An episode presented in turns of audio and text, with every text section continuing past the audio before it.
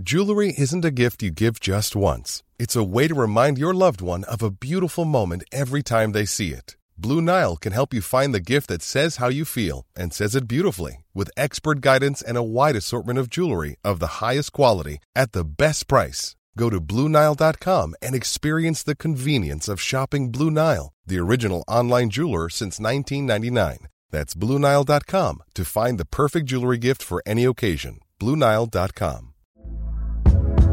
Hey there, it's Michele Norris. I'm host of a podcast called Your Mama's Kitchen. When I travel, I'm usually looking for a way to find a taste of home when I'm not at home. And one of the things I love to do when I am at home is entertain. And Airbnb allows me to do that. When I was in California recently, I rented a house that had a great kitchen. And when we were sitting around the table, we we're all thinking, we're in someone else's house. Someone could be in all of our homes as well. If you have a home, but you're not always at home, you have an Airbnb. Your home might be worth more than you think. Find out how much at airbnb.com/slash host.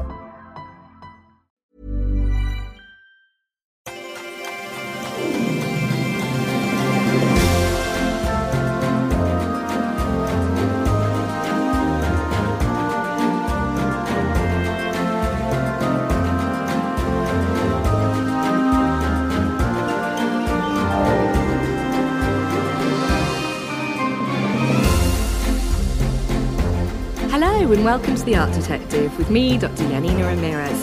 I'm an Oxford art historian, a broadcaster and a writer, and I'm your chief investigator of images. So every week I'm joined by a lovely guest, knowledgeable guest, who brings one particular image to life with me. And today I'm absolutely delighted to be joined by Professor Christiana Payne, who is Professor of Art History at Oxford Brookes University. And she has just written the most wonderful book. It's called Silent Witnesses Trees in British Art, 1760 to 1870. And Christiana, we're in a beautiful place, aren't we? We're in Watts um, Gallery and Artists Village, and we're sat under an oak tree An oak listening tree, to birdsong, which is fitting, isn't it? so tell me a bit about what, you, what made you write this book. Um, well, I've always been interested in landscape painting, and I wrote another book which was about um, painters on the coast. So I've been looking at themes, and in, indeed, my research originally was on paintings of agricultural landscape. So I've kind of gone from one theme to another.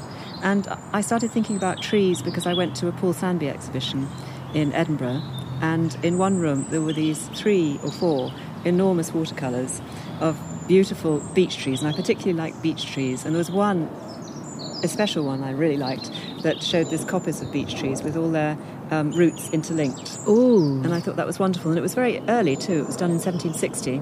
So quite early for that sort of naturalism. Um, and I suppose that's what really appeals to me about painting. It's when you see something from the natural world and it's depicted in a way that it's convincing. I find purely abstract art a bit difficult to take, but um, but at the same time, it's it's gone through the painter's imagination, and so it's not just a dull record of something. It's got something else as well. And So my- beyond the photographic Yeah, recording yeah, and the actual yeah. interpretation of nature, yes, Yes, exactly. And my favourite artists, I think, are John Constable and Samuel Palmer and the Pre-Raphaelites. Oh. And I thought, well, this is a project I can work on that will bring them all in, and Paul Sandby as well. So that's what I decided to do. Well, I think it's absolutely inspired as a concept, and because I, mean, I, I'm obsessed with symbols, and so my PhD was on bird symbols, and I think tr- trees are so. Um, ubiquitous, you know, that, that they're often overlooked, and yet their symbolism is so rich in so many instances. And actually, that brings us onto the painting that we're looking at. So, do tell me what one we've got in front of us. Right. Well, this is a, a painting, a watercolour with gouache, and it's in the Ashmolean Museum. So it's one I've been able to go and see because I live in Oxford. And it shows a beautiful young horse chestnut tree that is in flower. And underneath the horse chestnut tree, there is a figure, a shepherd or a shepherdess. It's very modern because it's sort of gender fluid. You can't quite tell which it is. Yeah. And um, sitting, nestling under the tree and, and leaning into the trunk and looking very comfortable.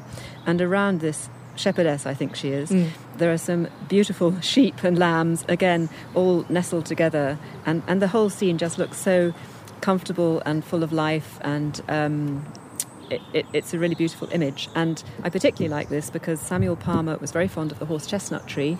And most people thought horse chestnuts, especially in flower, were not picturesque and therefore shouldn't be painted. Why was that? Because I would have thought when they're in flower, they're some of the most colourful of trees, aren't yes, they? yes, Yes, we love them now, don't we? Yeah. Um, they were thought to be excessive. I think um, one of the things about the horse chestnut was it's, it was supposed to be an example of conspicuous consumption because it was often used in country houses, avenues, and it didn't. The, the fruits of the horse chestnut are not much good to us. Oh, how interesting. So it was associated with sort of privilege and Yes. Wealth. Yes, partly that, and also I think Palmer liked it because um, you can outline each leaf um, and still produce something that looks naturalistic. And I did a lot of work on drawing manuals.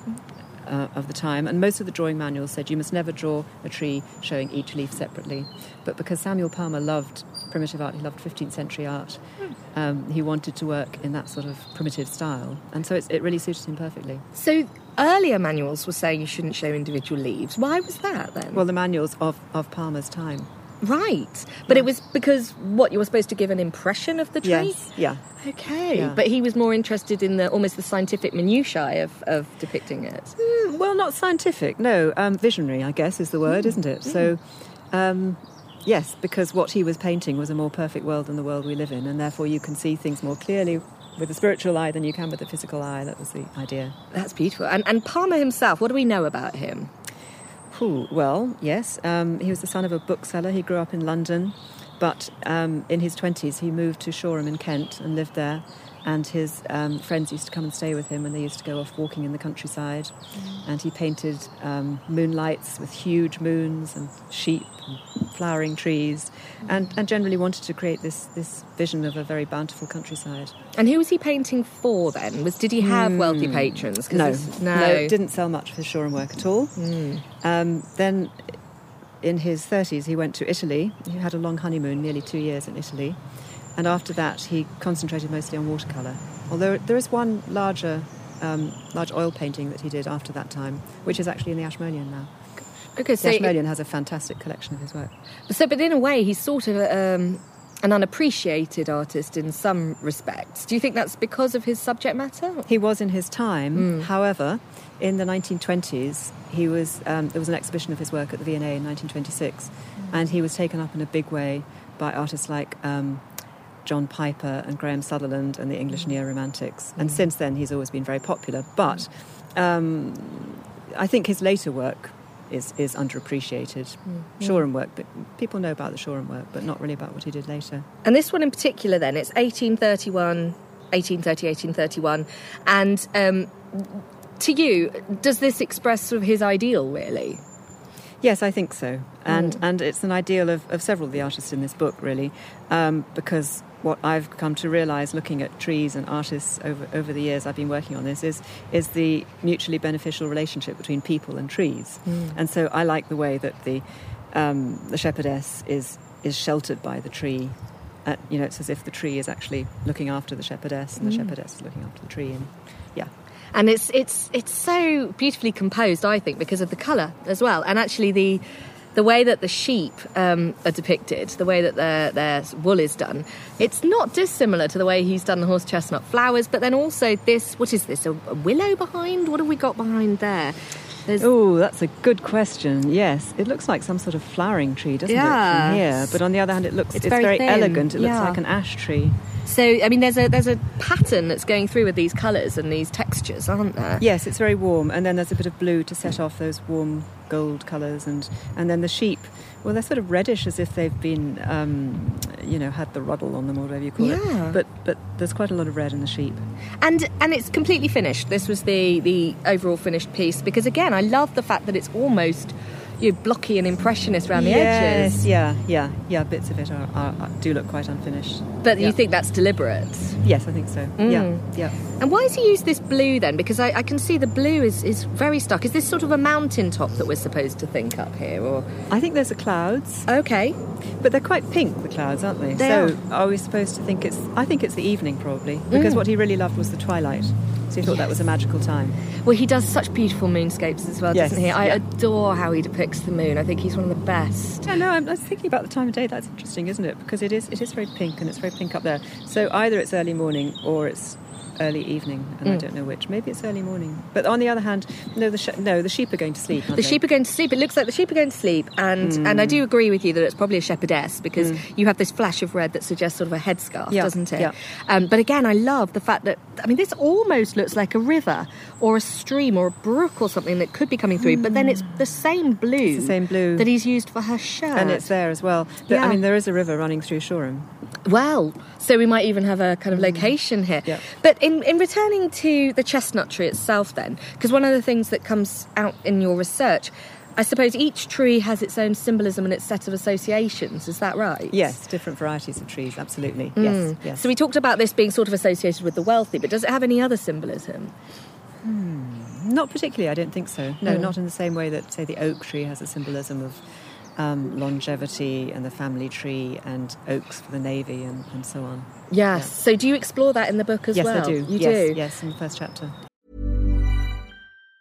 If you thought the only way to get a more defined jawline with natural looking results was through surgery, think again. Juvederm Volux XC is a non surgical injectable gel filler that improves moderate to severe loss of jawline definition and can help you achieve natural looking results with little downtime. Even better, this improved definition lasts up to one year with optimal treatment. No maintenance required. Improve jawline definition for a smooth, sculpted look with Juvederm Volux XC. For important safety information and to find a licensed specialist, visit juvederm.com. That's J U V E D E R M.com. Not for people with severe allergic reactions, allergies to lidocaine, or the proteins used in Juvederm. Common side effects include injection site redness, swelling, pain, tenderness, firmness, lumps, bumps, bruising, discoloration, or itching. There's a risk of unintentional injection into a blood vessel, which can cause vision abnormalities, blindness, stroke, temporary scabs, or scarring. Talk to a licensed specialist to find out if it's right for you. There's never been a faster or easier way to start your weight loss journey than with PlushCare. PlushCare accepts most insurance plans and gives you online access to board-certified physicians who can prescribe FDA-approved weight loss medications like Wegovy and Zepbound for those who qualify. Take charge of your health and speak with a board-certified physician about a weight loss plan that's right for you. Get started today at plushcare.com slash weight loss. That's plushcare.com slash weight loss. plushcare.com slash weight loss. Hiring for your small business? If you're not looking for professionals on LinkedIn, you're looking in the wrong place. That's like looking for your car keys in a fish tank.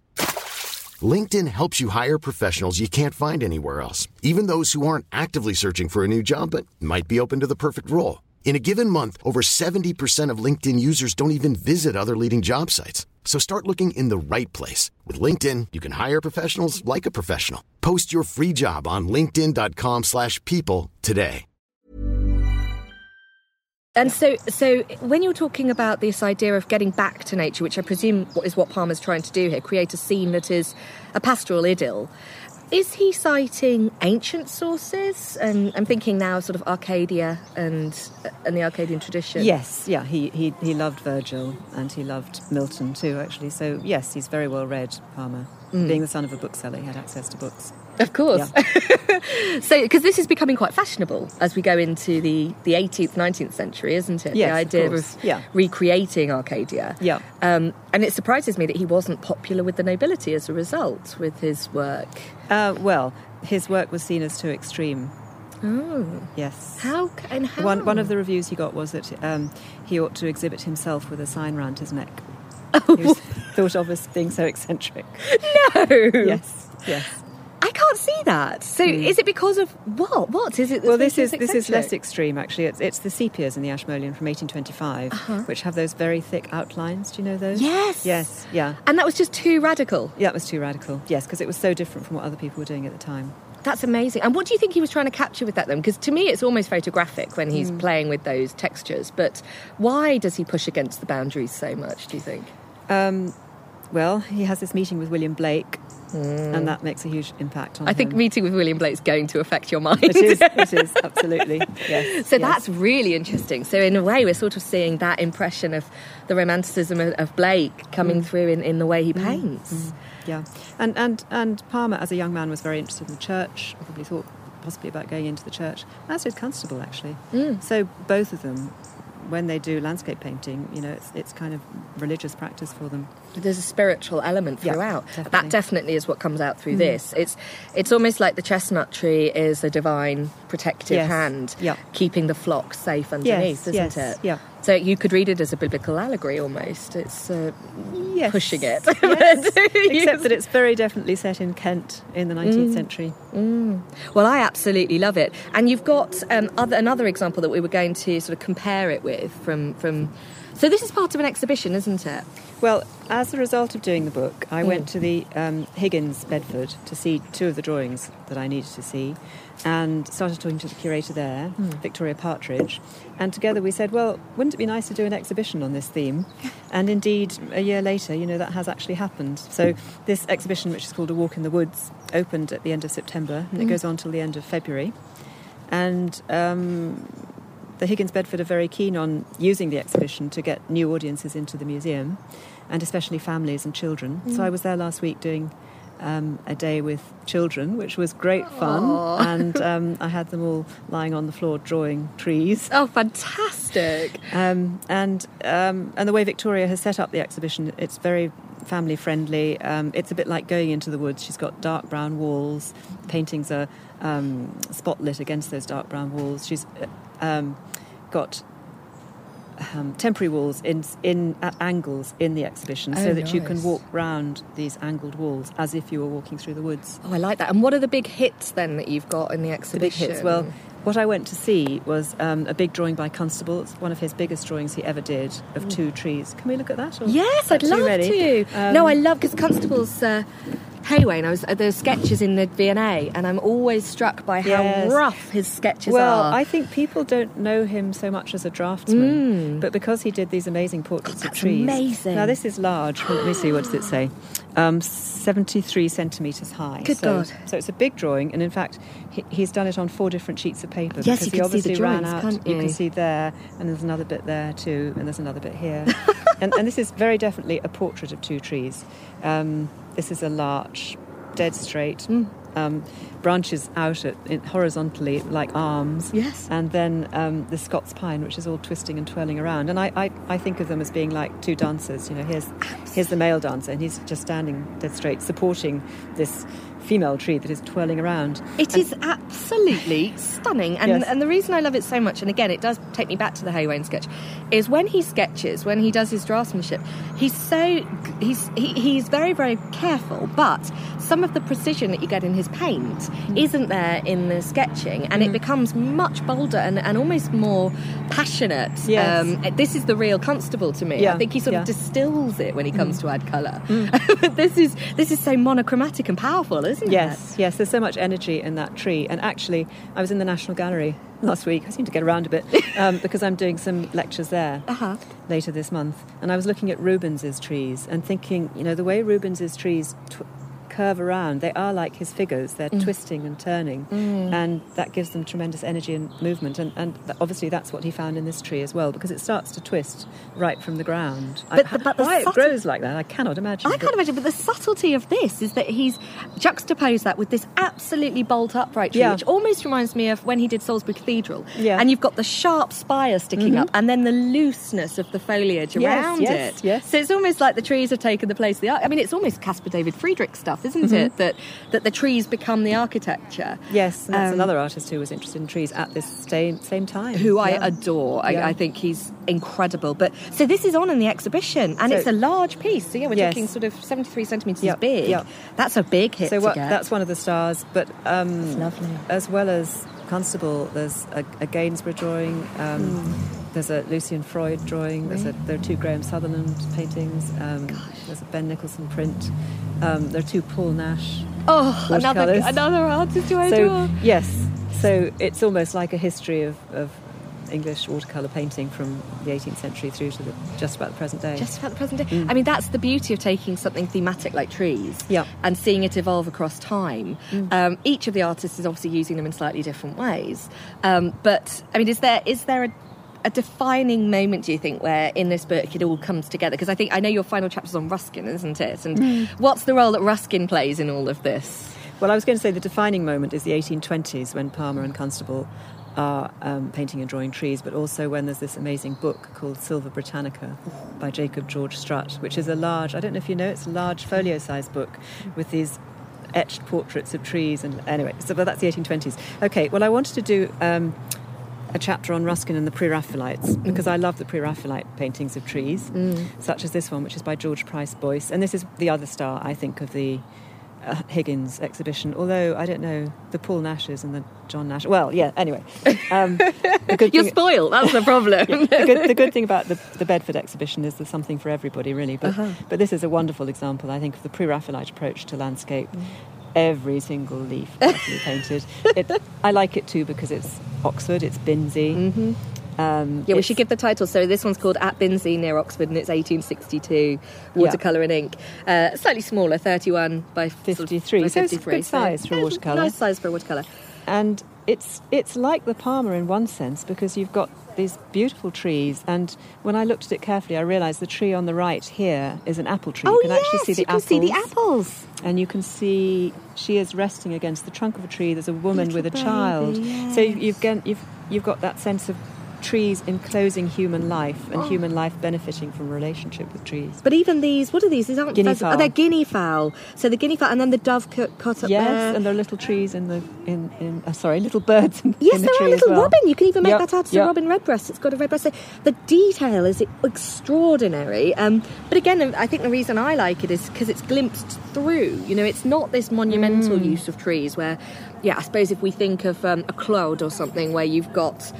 Uh, classical architecture and then possibly a frame of tree either side. But this is the trees are the, the main feature, Mm. and you're having to get through the trees to see the house and the people and the animals. Yes. they're the they're the fabric, aren't Yeah, they? yeah.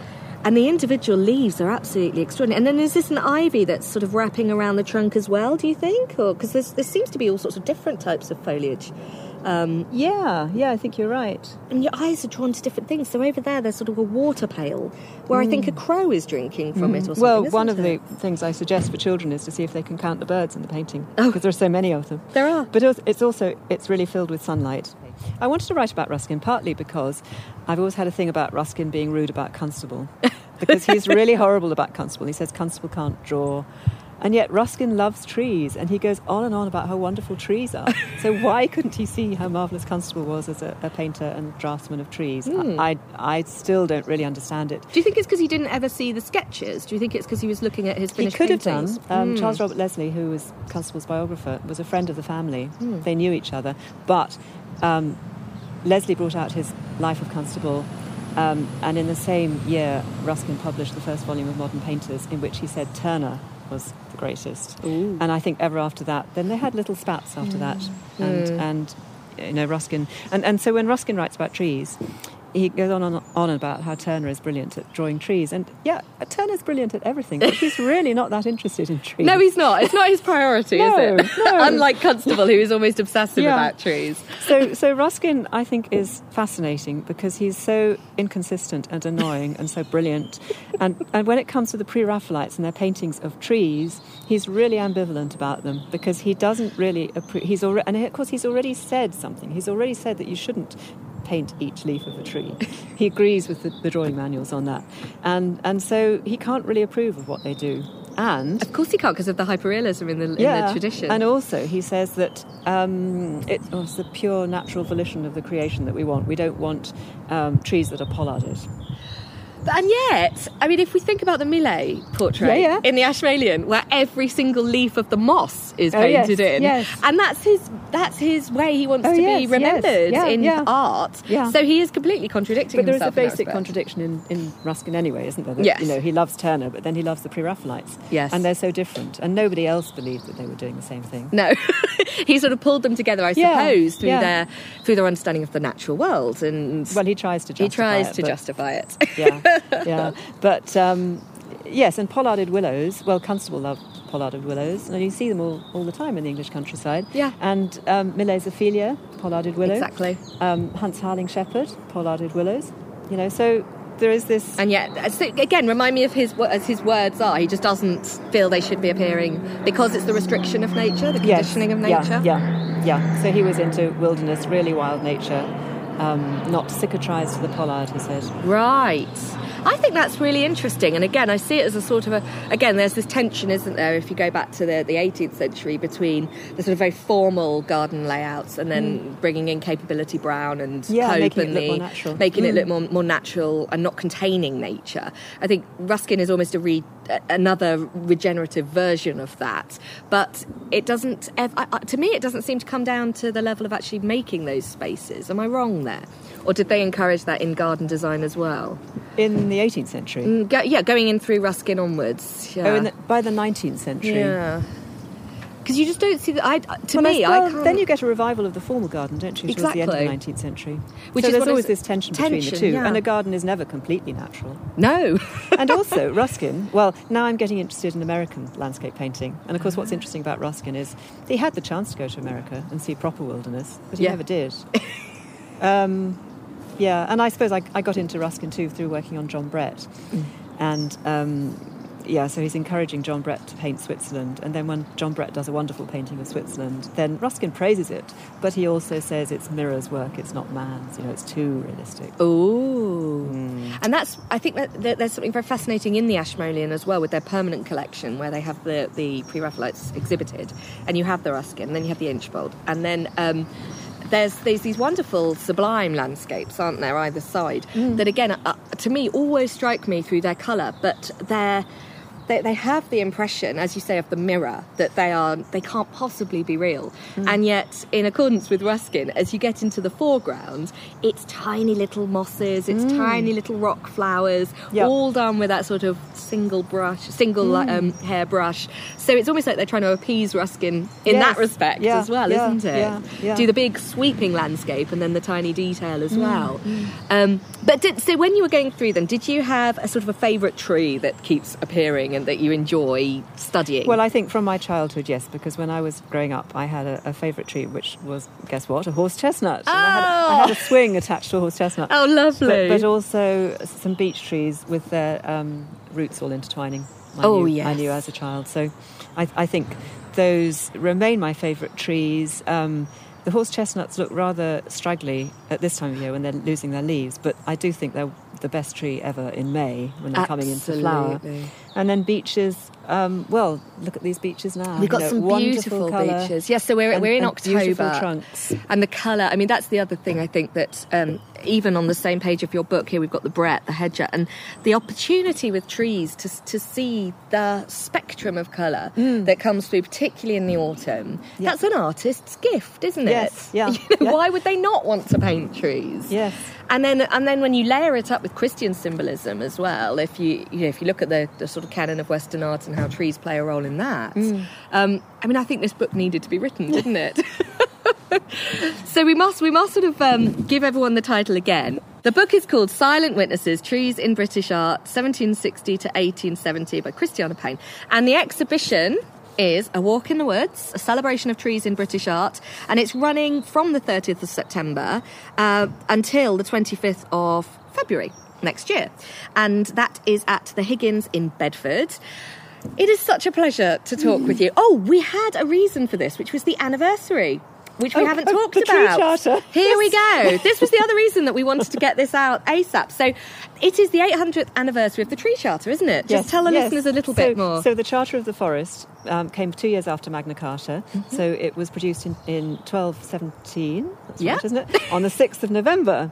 And there are two copies of the Tree Charter still in existence. One is in Durham Cathedral and the other is in Lincoln Cathedral. So the Woodland Trust decided to issue a new Tree Charter, which is being launched on Monday, November the 6th, exactly 800 years later. And we're going to go to Lincoln and go to Lincoln Cathedral, and it's going to be written in oak gall ink. and it has 10 principles, one of which is recognising the cultural importance of trees and forests. So that's where I come in. But actually, I agree with most of it, really. It's all about trees and well being, having more trees in our cities, allowing more access to the woodlands, and so on. And um, yeah, so I, I was very happy when I realised my book was going to come out in this wonderful year when there's so much interest in trees. And I, I think trees are really important. They we need to look after them. And so the original charter uh, in 1217, Hmm. uh, what was that actually trying to do? Defend the rights of, of the forest, the people who were the rights it? of free men in the forest. So to, to take wood for fuel um, and to pasture their animals and that sort of thing. Mm, because so much of it was in royal hands, wasn't it? Yes, a third of the land area of England. Of course, forest in those days meant more than what we think of as forest now. Yeah. It could mean wood pasture as well. Okay, so that was an important document at the time, you know, to be thinking about how Magna Carta is so closely related to the tree, to the Forest Charter. I think yes. that's profound, oh, yes. isn't yes. it? The rights of man and the rights of trees. Exactly.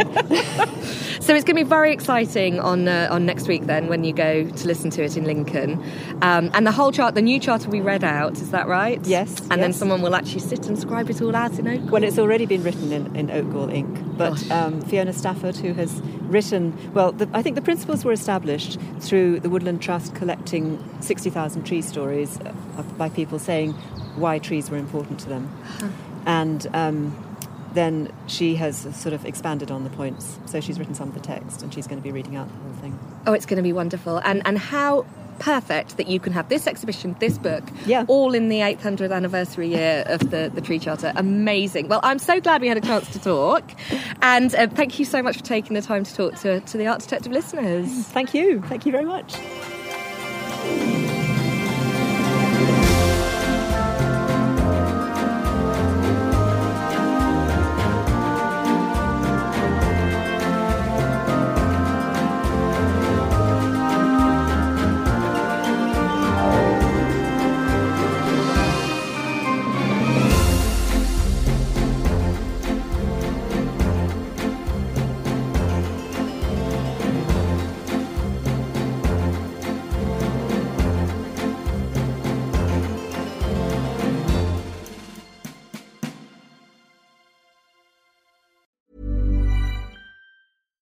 Even when we're on a budget, we still deserve nice things.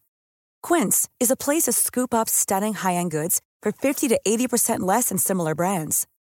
They have buttery soft cashmere sweaters starting at $50, luxurious Italian leather bags, and so much more. Plus, Quince only works with factories that use safe, ethical, and responsible manufacturing. Get the high-end goods you'll love without the high price tag with Quince. Go to quince.com/style for free shipping and 365-day returns. When you need mealtime inspiration, it's worth shopping Kroger, where you'll find over 30,000 mouthwatering choices that excite your inner foodie. And no matter what tasty choice you make, you'll enjoy our everyday low prices, plus extra ways to save, like digital coupons worth over $600 each week. You can also save up to $1 off per gallon at the pump with fuel points. More savings and more inspiring flavors make shopping Kroger worth it every time. Kroger, fresh for everyone. Fuel restrictions apply.